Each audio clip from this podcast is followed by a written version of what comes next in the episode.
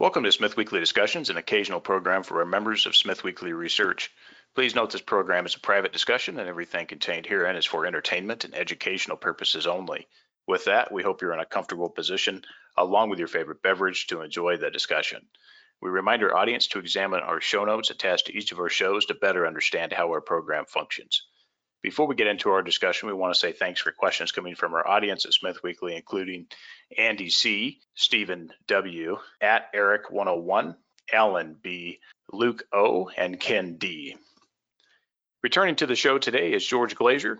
George is president and CEO of Western Uranium and Vanadium, a U.S. focused project developer and explorer with his core Sunday Mine project in Colorado.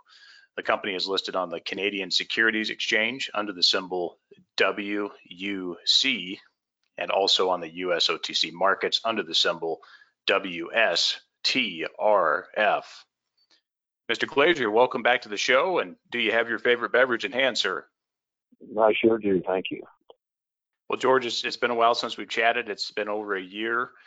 Why don't you give us your take on the current uranium market here? Okay, well, as everybody that follows the market kind of knows, the uranium prices have recovered a little bit because of the pandemic and the shutdown of various mines around the world. We're still at a price that probably doesn't justify much new production, but if you take a look at all the analysts that you know cover the sector and look at the supply demand, clearly we're going to be in a deficit when it comes to supply within the next year or two. And that's going to lead, it has to lead to higher uranium prices, or you won't get the production needed to cover that supply. So I think even though the spot uranium price hasn't skyrocketed yet, it's certainly, we expect it to do that simply because there will not be a supply unless the price goes up. And that's just not my opinion. That's the opinion of most of the analysts that follow this market. So we're very bullish on what's going to happen in the uranium market in the next two years, and of course, what's going to happen to the, the companies that are in the business. I think they're all poised to do well as uranium prices increase. Well, George, let's get into Western here.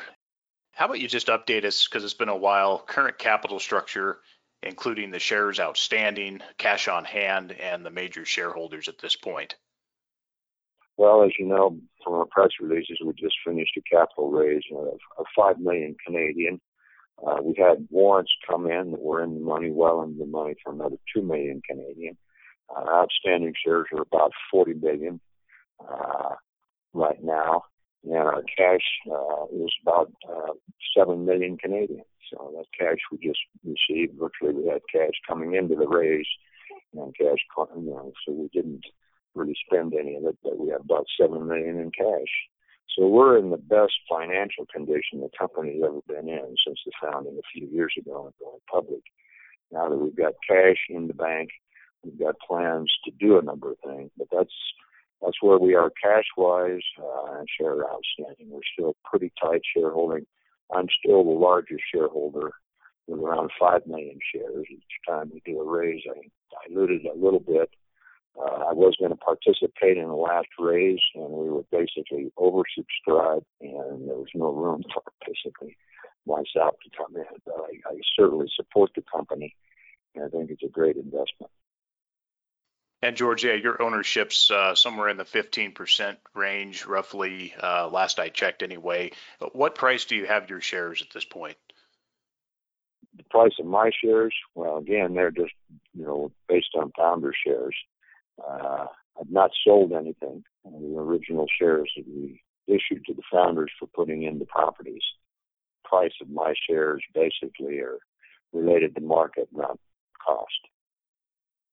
Well, George, let's move on here to the Sunday uh, project here.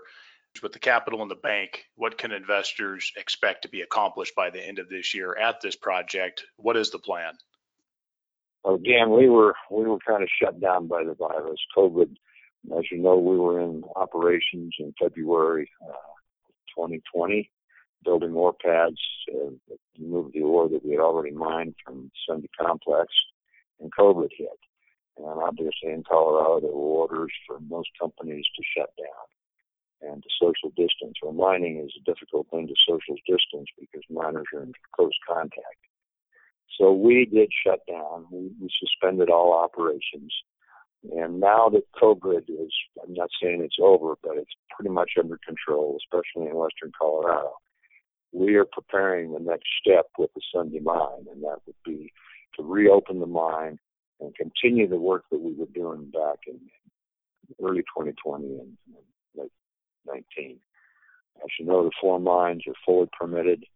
Uh, they're in. They, we produced ore. We left it in the mines until the ore pads were built. So we expect during the rest of this year we will start operations again at the Sunday mine and do the same things we were doing. We'll mine ore. We'll develop new areas of the mine so we can expand production. When that uranium price goes up, ore production is going to be in great demand. There's no doubt about it because you get the price the uh, production is, is basically feasible at. There won't be enough production for a number of years because even though there's a lot of resources in the world, they're not production ready. If you take a look at the Sunday complex, it's one of the few mines that's in standby that could be in production within a month. Uh, there just aren't other facilities like that. Uh, most of these facilities are not permitted at the other uh, deposits, no permits, and no development, no infrastructure. So our mines, we believe, will be in great demand to fill that first round of contracting when it comes out, when the price goes up. And that's kind of what we're planning for the Sunday complex. Not a great detail. We'll be putting out more information as the details are available as to when we're able to start it. Obviously, it won't take long. Uh, we're already talking to, you know, lining up the necessary people to do that, and they're available. Uh, it's not a, a lack of people. People are waiting to go back to work in our area. So we think it'll be a fairly easy startup, and we'll make some announcement of that uh, once we basically finalize the startup plans. George, I appreciate that. So basically, in Colorado, instead of you know coming in and implementing protocols, et cetera, the time frame post May June 2020 no protocols were put in place and you guys just decided to hang it up. Is that right? That's right. Yeah, you know, it's protocols for mines, you know, obviously are, are distancing, and in the mines where the workers are very closely, you know, it's hard to stay six feet apart. It's hard to, they do wear, you know, dust control, but you know, it's not, it's not mask like you know, protocol calls. So it would have been difficult to make those you know, calls, and again, there was probably no reason to keep operating.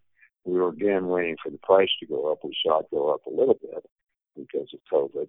But I think now we can anticipate the price increase not too far off. It'll make these mines totally economic. So, you know, the shutdown and the period of time we shut down because of COVID probably didn't hurt us.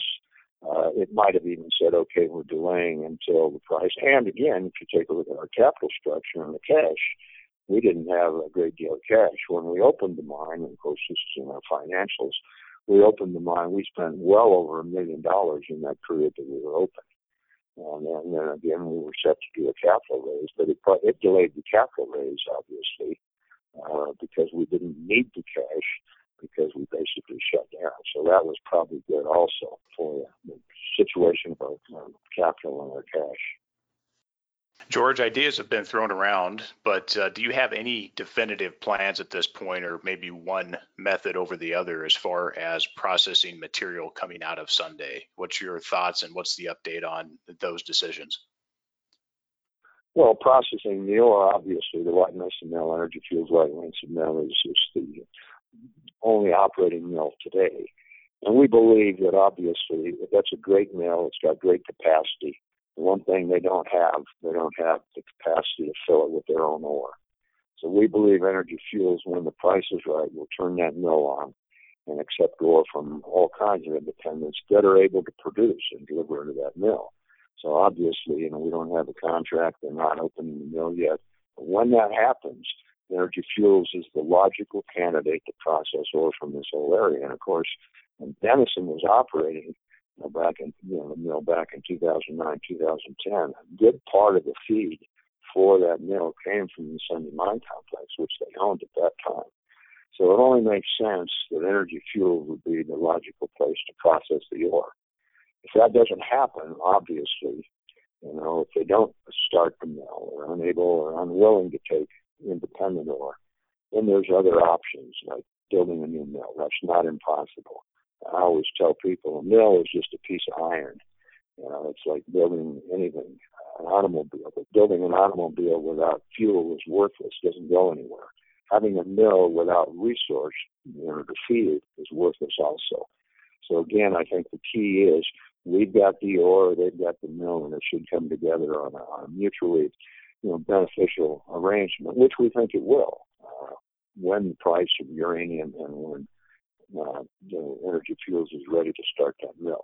That's why we're prepared to, to spend some money, uh, start up the mine, and get it ready for full production. So it's one of the sources that could be shipping this ore to the mill to feed the needs. And obviously, when the contracting starts, when the utilities start to issue these long-term contracts, they're going to want to see where the production is going to come from. You can say you got six million pounds of mill capacity, but they want to know if you got six million pounds of ore capacity. So that's going to be the key. If they want these contracts, and, and you know we've seen it before. Once the price goes up and the, the contracts are issued, there's enough production in the world, there will be enough to fill those contracts, and then the price could go back down. But again, you've got to be in a position to take those contracts when that price goes up. And we saw it the last go around when the price went up and you could have gotten contracts at eighty dollars. Most companies didn't. Thought it was going higher. And then the price dropped. So I think this time around, I think companies are a little smarter. They will grab those high price contracts, those term contracts, but they've got to show the capability of producing into those contracts. Yeah, well said. Uh, it'll be interesting to see how the plan A goes with you and Mark sitting down and discussing, you know, terms there. Obviously, price will be a big important deal on any kind of toll agreement.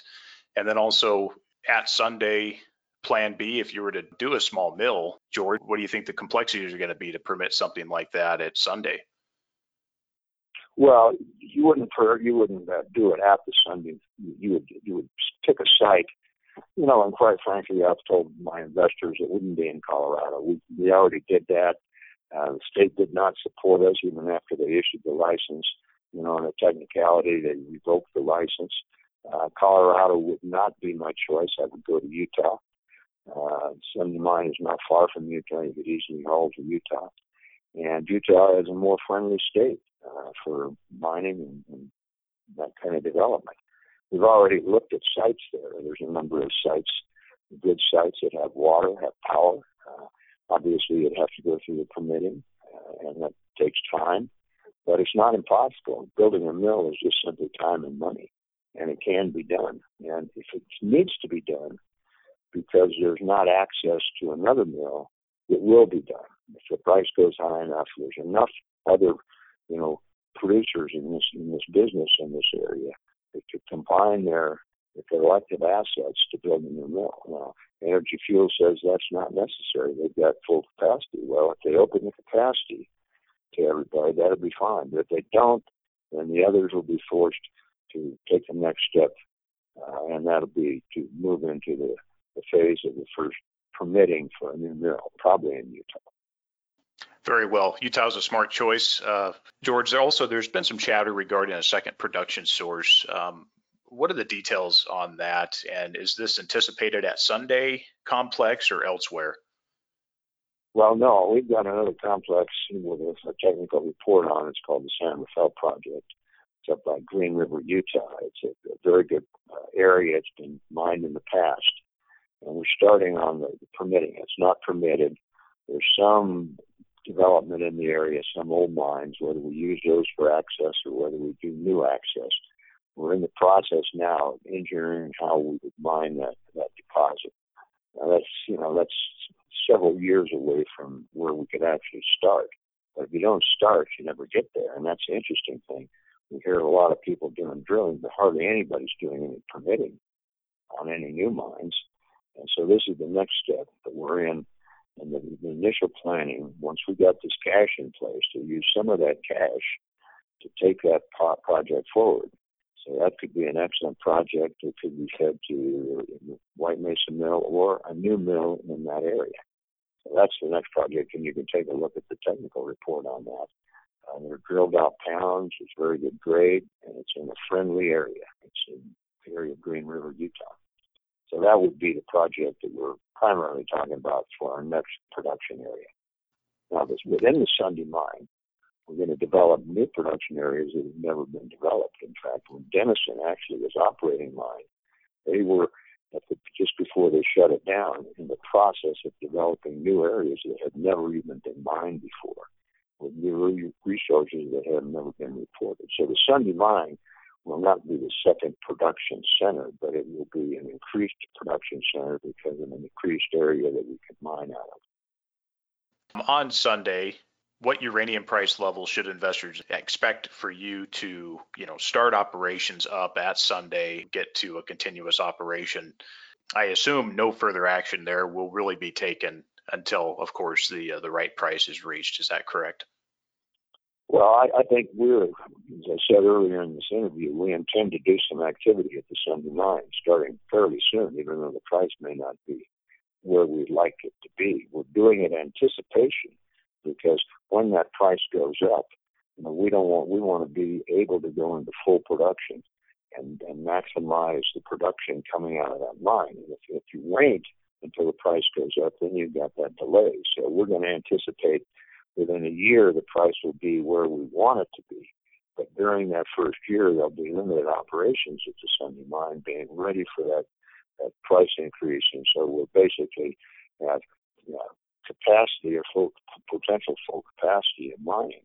So that's you know, and again, where that price is depends on obviously when and if Energy Fuel starts that mill, because you know we've got plenty of ore, but we've got to have a way to turn that into cash, and that's through a mill. And again, we'll have to see if the price is moving up fast enough for Energy Fuels to decide to turn that mill on. And if they turn the mill on, they're going to need feed and that's really what drives the continue operation. But I think in the in this near term, we're going to start on a, a limited basis. We're not going to have the full crews in there, but we're going to have crews in there. When we turn on full scale, then we need to hire a lot more people, obviously, because that'll go into full scale mining, and that's when the price has to be higher. And I can't tell you exactly where that is, but it's more triggered by energy fuel starting the mill than is our cost. If you look at the current price of uranium and vanadium, vanadium's about eight dollars a pound, even at thirty dollar uranium. Sunday mine complex going through the White Mesa mill could make a little bit of money. Uh, not a lot, but it could make some. But again, it means the mill has to be open, and it's not. George, how much tonnage do you expect to have on standby at the pad, ready to ship out? Well, the pads are of limited size, so that's going to, you know, limit how much we can stockpile. The idea with the pads is you stockpile and then you ship from the pads to the mill. So we're going to be able to stockpile both inside the mine and at the, at the outside on the pads, but not huge quantities. You're not going to put 100,000 tons on those pads because they're not big enough. Uh, you could build a lot bigger pads, but the idea is you go from the mine to the pad, pad to the truck, and then to the mill. So our first operations will not put huge quantities on the pad, but we'll be ready to do it as soon as we're ready to ship off-site. Understood. And George, on the contracting side, you mentioned that the long-term contracts, do you plan to obtain uh, term contracts and off-takes, or do you plan to deal direct with potentially just a trader for volumes coming out of Sunday? Well, we wouldn't drive, count on the traders. What we would probably do, obviously, there's two routes if Energy Fuels take it: either buy our ore and they contract with the utility, or they give us a tolling agreement. And we're up for either one of those things. So they could very well do all the marketing uh, through, you know, their strength. They've got a good marketing team. They've got the mill, and so there's no really reason for us to go out and get contracts. If we get a tolling agreement, then we'll get contracts. But until we get down to the detailed discussions of how and the best economics for both parties, we won't be contracting yet. Simply because we wouldn't have the final product until it goes through the mill. But we would use either ourselves as a contracting agent or through Energy Fuels. We wouldn't necessarily use a trader. Right. Yeah. It obviously might be much easier if it just uh, Energy Fuels took possession of the material there and took care of it, whichever way they deem once they receive it. But yeah, it'll be interesting to see how you uh, handle that one. You have some options. Let's talk another important project for the company, at least in my view, the Hansen Taylor Ranch project. What are you doing here to advance uh, studies on this project, permitting for the project? My suspicion is the permitting component will likely be the longest lead time and the biggest hurdle for this to become a real meaningful asset to the company. What are you doing on this front at Hansen Taylor? Well, again, the original plan before we bought Black Range, and they had come up with their mining plan to use the ablation technology uh, to mine that project, borehole mining, ablate it, and then ship it off to an outside mill.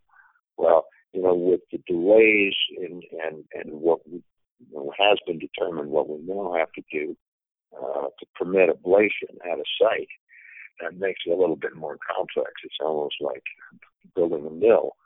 So again, we're in the stages now of, of just waiting to see if anything happens. And there is a movement afoot, you know, in Congress to declare that ablation is not a mining process are not a milling process, it's a mining process.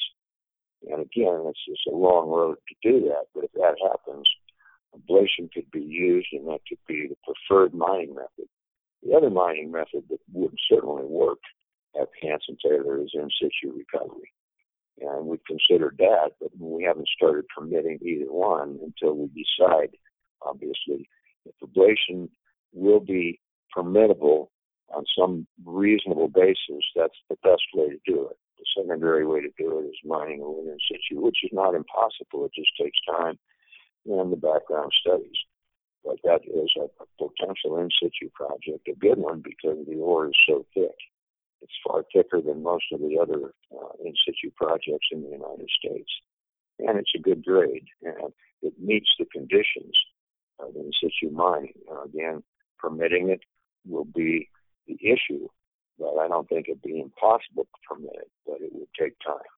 So the Hansen Taylor is just down the road. It's certainly a good asset, but it's not one that we're counting on for near term cash flows. Once cash flows start to come into the company, obviously, then you start spending it on those longer term projects like the Hansen Taylor. George, would it make any sense given the ablation probably a little bit more challenging and complex at this point would it be easier just to go ahead and, and, head down the road of ISR at this point and at least get some of that initial lower cost, in my view, studies done and the permitting process started? Because I suspect in Colorado that's going to take at least a few years to get that thing uh, permitted at a minimum. Right, and, and again, uh, it all takes money, and so we've got a certain amount of capital now, a certain amount of cash, which we're going to put into a couple things as we progress with these, you know, kind of first projects, and the next would be to allocate cash to the permitting of the Hansen Taylor. But again, we don't have unlimited cash, so we have to proceed on the projects probably make the most sense early on, which is the Sunday mine, the San Rafael, and then move into that. And again, if we wanted to go out and raise another, you know, sum of money, maybe we should do it. And maybe it's not very diluted to our shareholders, not at our current share price. But again, that's one thing we're looking at, and maybe that's what we should do, and then have enough cash to move into the Hansen Taylor project. But again, it's shareholders are always saying, don't raise money unless you've got a real good reason for it. We don't want to be diluted. So again, I think that makes sense. But to look at our share price versus our last raise, it might make sense in the next, you know, few months to consider doing another capital raise to do the next things. And again, we haven't really announced what we're spending this seven million for yet. These are, you know, we're just on this interview. It's the first time I've really had any interview uh, since PDAC of 2020. Now that's been a long time since we've and we've had a few little press releases but we haven't announced anything. So as we announce things, people will understand what we plan to do with our existing cash, and then what additional cash we might need to expand beyond the current say plans for the next year and a half. Understood. Depending, I guess, on how you permit it, whether you do it in-house or have a group of consultants work on that. Colorado, to my knowledge, is not an agreement state, so most likely that lead time for permitting out there is going to be at least two to three years. George, is that about right? You know the permitting in Colorado much more than I do. What's the time frame? Yeah, uh, for for an in situ permit, yeah, I'd say two to three years, and obviously would use a lot of outside consultants. There's no reason to you know have gear up and do it all in house. Some of it could be done in house, but any kind of big permitting process would be you know, best handled by individual outside experts uh, that have done it before. And so, yeah, but you're looking at two to three years for a permit, I think, for that project. From the time to start, you know, there's been some background data collected, obviously, on that. There's monitor wells in there. Uh, there's some information from the past, obviously. Uh, it was permitted as an open pit mine with that from the 70s. Uh, now that data is out of it. You know, it's certainly not current but it's, it's a, a database that we have. So we're not starting from scratch on that project. So, but I think two to three years from the time we, we say go on is probably realistic. The company has made mention of its Bolin property, which is subject to oil and gas exploration. Um, the company has stated that the interest in this property is not material, yet it has been the topic of press releases and also within now within company presentations. What is the arrangement with Mallard Exploration, George?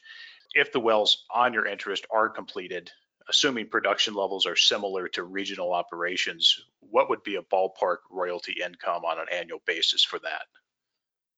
Well, you know, again, this is we've said it's not a material asset. We don't know what the royalty stream will be. You know, their production levels could come and go. It depends on the price of oil.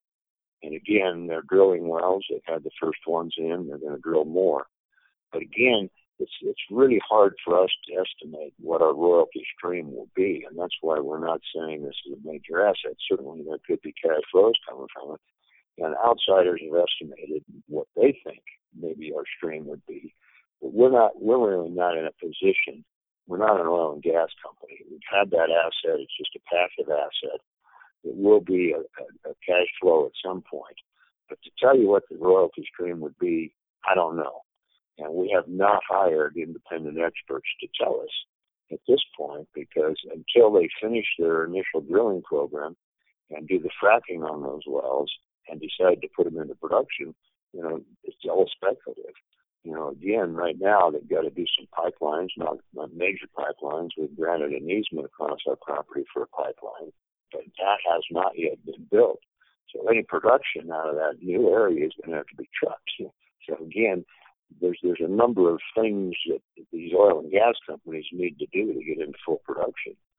And you know, and they certainly can truck it, but it'd be far better to build that, that pipeline. It's not an extensive uh, pipeline, but it needs to be built to get into full production. And these are the little things that we talk to them about, but they they haven't committed as to when they're going to do any of this, uh, even production.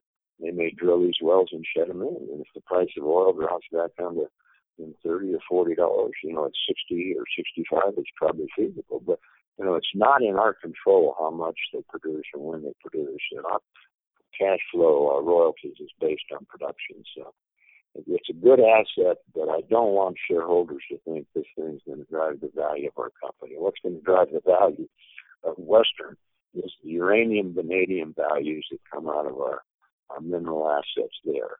And any oil and gas royalties we get is just a plus. And I know there's speculation that it could be substantial, but I don't want to represent that to the investors that that is what they should be investing in Western for. It's certainly going to be a good asset, but it's not our prime asset. It never has been. But look at our uranium, vanadium assets, and that's what the value of this company should be based on. George, are there any other oil and gas companies in that region that are operating right now?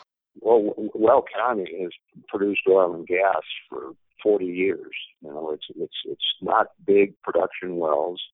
Uh, they're constant producers. They produce for a long time. And now with the fracking technology that they're using up there, they're going to be able to increase production from other areas But again, Weld County has been a big production area in Colorado for a long, long time, and this is just an extension of the areas that they've been producing. So there are a number of companies up there that are producing, and so they're just kind of expanding that out uh, beyond where the first production was. So I would expect, you know, the, the resources there and the cost of production. You know, obviously, when you put more money into deeper and fractured wells, it costs more. But again, I think with the price of oil at you know 60 or 65 or whatever it is, it probably justifies those more expensive wells. But Weld County has been producing for years and years, uh, you know, and it comes and goes with the price of oil. George, for investors who want to follow this, I mean, I would suggest they would look at some of these news releases that you guys have put out specifically about the interest and the royalty numbers. My suspicion is they should just look to contact Mallard Exploration directly and have a conversation with them about what a reasonable production level would be out there. And then they can make some assumptions on when, if this even happens. There seems to be a, while there before there could be some potential, but uh, is there a contact at Mallard Exploration that they can reach out to? Well, and again, I'm not sure Mallard is willing to give out a lot of information. We've contacted them; they're certainly willing to talk to us as a royalty owner, but they're a little bit uh, closed mouth about what they're going to do. Obviously, you know, they're one of the producers in that area, and they've got competition. And oil companies, technically, you know, they they don't have to release all the data, even though they may be public lot of this information is very confidential, what they hit, their techniques and things like that. So I'm not sure how much they're willing to tell people or commit as to when production will be and how much production.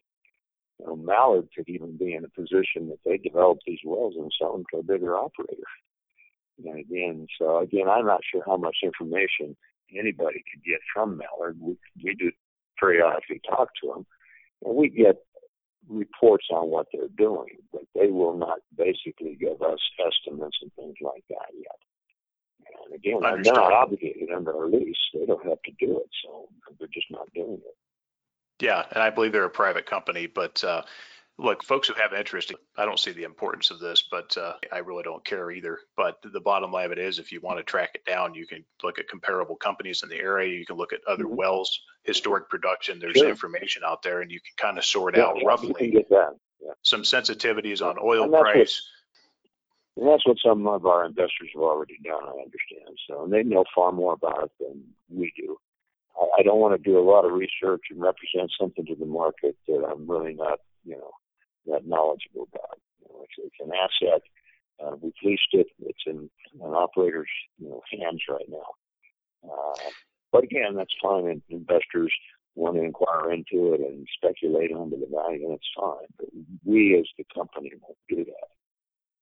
Yeah, we'll leave it to them to get that sorted out, George. I think that the dollars of this uh, are in what you guys are doing and your guys' ability to actually execute and deliver not a little oil and gas royalties on a little bit of uh, property. So, well, George, right. mergers and acquisitions. Any plans on this front? Any thoughts on M and A in this sector?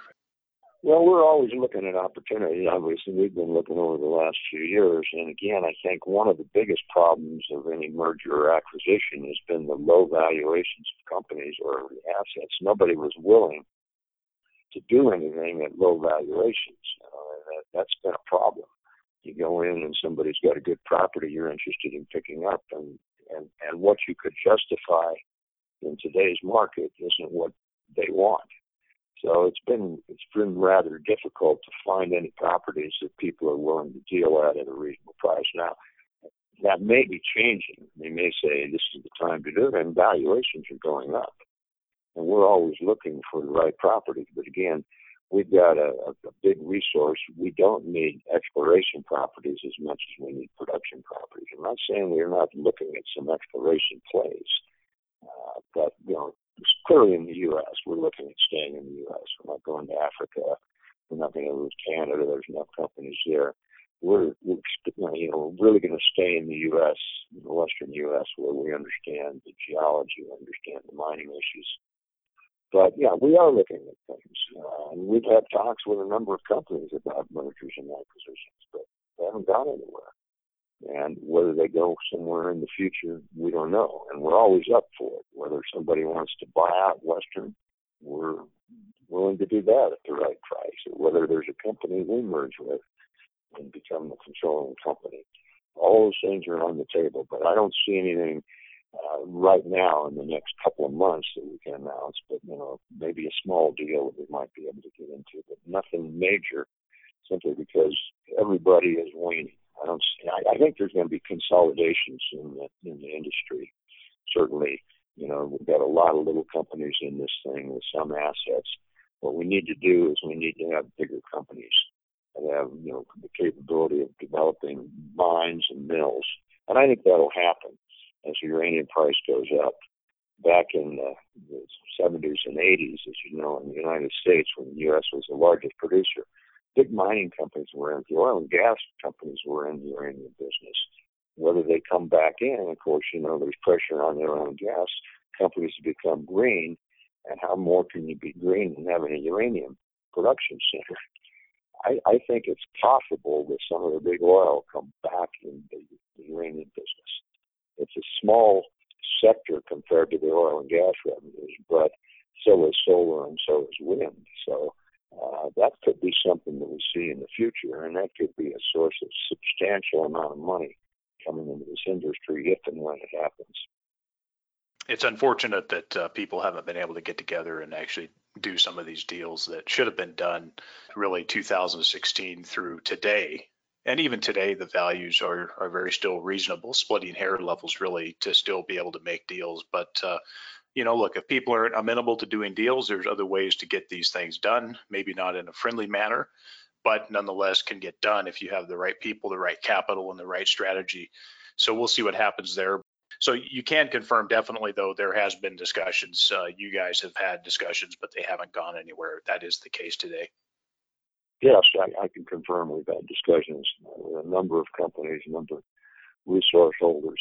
It's, it's it's ongoing. You know, you always have to be out there in front trying to see what's going on, see if there's opportunities, and we've been doing that. And that takes a lot of my time between investors and those kind of things you know, and operations. That's what I spend most of my time doing, as we have done that. How about uh, plans to uplist the shares to the Toronto Venture Exchange, George? I know the Canadian Securities Exchange is okay, but the bottom line of it is, is it's not uh, it's not the most desirable exchange in Canada. And of course, the TSX is even better. But any plans to at least get listed on the Venture Exchange? And that's a possibility. We've looked at that over the past few years probably the cost uh, didn't justify it, and our cash position didn't justify it. But that's something now, uh, obviously, that we should consider. You know, and we are looking at that constantly and seeing if we can have a better trading you know, arrangement for our investors in the TSXV. Maybe, you know, we're very satisfied with the CSE. Uh, it's it's grown considerably. Obviously, it's it's probably not the TSXV yet, but uh, we haven't had nearly the comments on it that we used to have when we first released it there. Uh, but you know, again, that's always something under consideration. But bear in mind, we keep a very limited staff, and, and the things we have to do administratively and comply with all the regulations takes a lot of our time. And, and, and a new listing would add work. Uh, our CFO Rob Klein you know, basically handles all of our compliance issues as well as the financial things. So we, we keep a very limited staff. Obviously, we can do it through consultants. We could hire, and we do have counsel in, um, in Canada that's prepared to do that for us. But it's just spending some more money, and it's one of the things we want to spend money on is it going to justify it? And maybe it is.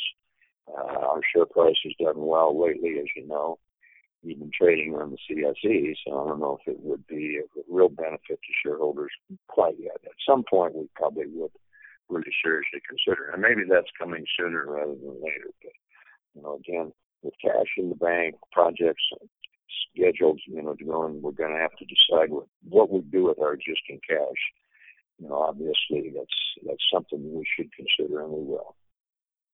Yeah, George, you guys need to do that. You have a market cap of uh, around 80 million US. You have the OTC listing, which is, I think, uh, a pretty high level OTC listing, if I recall. Certainly, getting on the venture exchange makes a lot of sense for access. You guys expand the availability as well. And Rob certainly can do that. It, it's probably not too difficult for him to be able to do that. So your guys' size, the point in time in this market, getting to the venture exchange is still, you know, generally an entry exchange, and maybe there's a target in the long term, you know, late stages in this cycle to get on the TSX. But uh, good advice. I, I listen to guys like you, you know, so that, that's good advice. Some of our investors tell me the same thing. So yeah, that's good advice. I'm always interested in what you know advice is out there on how to improve you know the arrangement for our investors, and so I appreciate the advice. And I will get Rob on to you know the details of considering this now that we've got our annuals filed. We've got, of course, our AGM coming up in June. We get that data out. We've got other things, you know, we've had the warrants. It took a lot of his effort, you know, bringing in these warrants. So now he's kind of cleared his plate so we can move maybe to the next projects, and this may be one we should move into. Thank you. I think you guys are of the size to easily be able to absorb that at this point, but I think it's time to go ahead and start making that move here. Well, George, you have a group of uh, investors. You kind of have a, a, fan base on that side, and then you've also got some skeptics uh, some market participants and capital groups have pointed towards Western Uranium and Vanadium as being a company that may never sell uranium. What would you say to the skeptics out there, George? Well, you know, I think a lot of the skeptics come out and blog against us are, are, are really not very knowledgeable. Most of a lot of these people are anti-nukes, anti-mining. If you really get down to it, why they pick Western, you know, because I think they pick Western because we're close to production. And you know, you know that the antis out there are to shut down mining, and so the companies are close to production are their targets. Now, anybody that basically looks at us, you, we, our information is public. We've got technical reports. We've got the mines open. We've got permits. And when they say, you know, this is what happened to us, say, a year ago when those permits were being challenged, and we won all those challenges, those permits are in excellent condition. Our share price suffered because of the bloggers coming out and say there's no way they're going to mine. Well, we proved them wrong because the permits are in good shape. Uh, but again, why they why they came out so strongly without even the knowledge of what you know how we were going to fight this and maintain those permits. You know that that was a, a, a real challenge for us. But all along, we knew those permits were valid and would be staying in, in, in valid uh, status. But again, the skeptics, you know, the skeptics on all these companies. There's skeptics. I've heard them on energy fuels.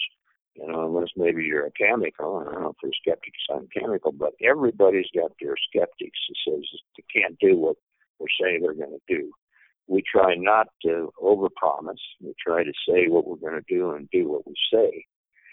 But again, there'll always be skeptics. Some of them will be reasonable, and some of them will be just these ones that are trying to shut that industry down. We think most of our skeptics are on the ones that are trying to shut the industry down. But now there may be some out there that you know have reasons to be. Would be happy to talk to them, but nobody calls me. None of these people call me to ask me questions. You know, it's interesting. My investors that want to know the facts call me, but the guys that you know blog against us, they never call me. They never try to get the information from the company. Not that I can give them anything that's not public, but again, if there's an explanation they need about public information, I'd be happy to talk to them. But they never call. They never contact us. Well, George, potential investors are on the sidelines listening here. Market cap of the company stands about 80 million US dollars. What would you say to them at this stage and at current price levels? Well, you know, I, I think the current price level is, you know, has gone up substantially. Uh, the uranium price has not gone up. I think once we see that uranium price go up substantially, then you're going to see, you know, all all the, the shares of all these public companies go up with it. You know, Energy Fuels has had a nice run. Uh, UEC, uh, UR Energy, all these U.S. producers or potential producers. But I think the big run up in share prices is still ahead of us because uranium prices haven't come up. And the commodity price has to come up to justify the value of these companies. And you take a look at our company with a market cap of 80 million at $30 uranium, uh, it's probably fairly valued at $60 uranium. Is it fairly valued? Probably not. I mean, it, it all depends on the commodity price. And with a low commodity price of $30, I think most of these companies probably have room to go when the uranium price goes up. And maybe they're valued fully now at $30 uranium, but maybe not if it's $60 uranium. Best way for the investors to reach out to you and the company, George? Yeah, our website, of course, my phone number is in there, my email address. Uh, I'm always open for calls or emails. I try to always answer them in a timely manner. So certainly reach out to me. I'm open to talking to all investors, whether they're big or small. Uh, it's one of the things I spend a lot of my time doing and happy to do it. So my contacts are there, my phone number, my email. Uh, please contact me and let's, let's talk. I'd be happy to talk to you anytime. Well, George, really appreciate you taking the time again. Thanks for coming back on the program and good luck over at Western. And we look forward to monitoring progress. Good. Thanks for having me. Always good to, to talk with you, Andrew.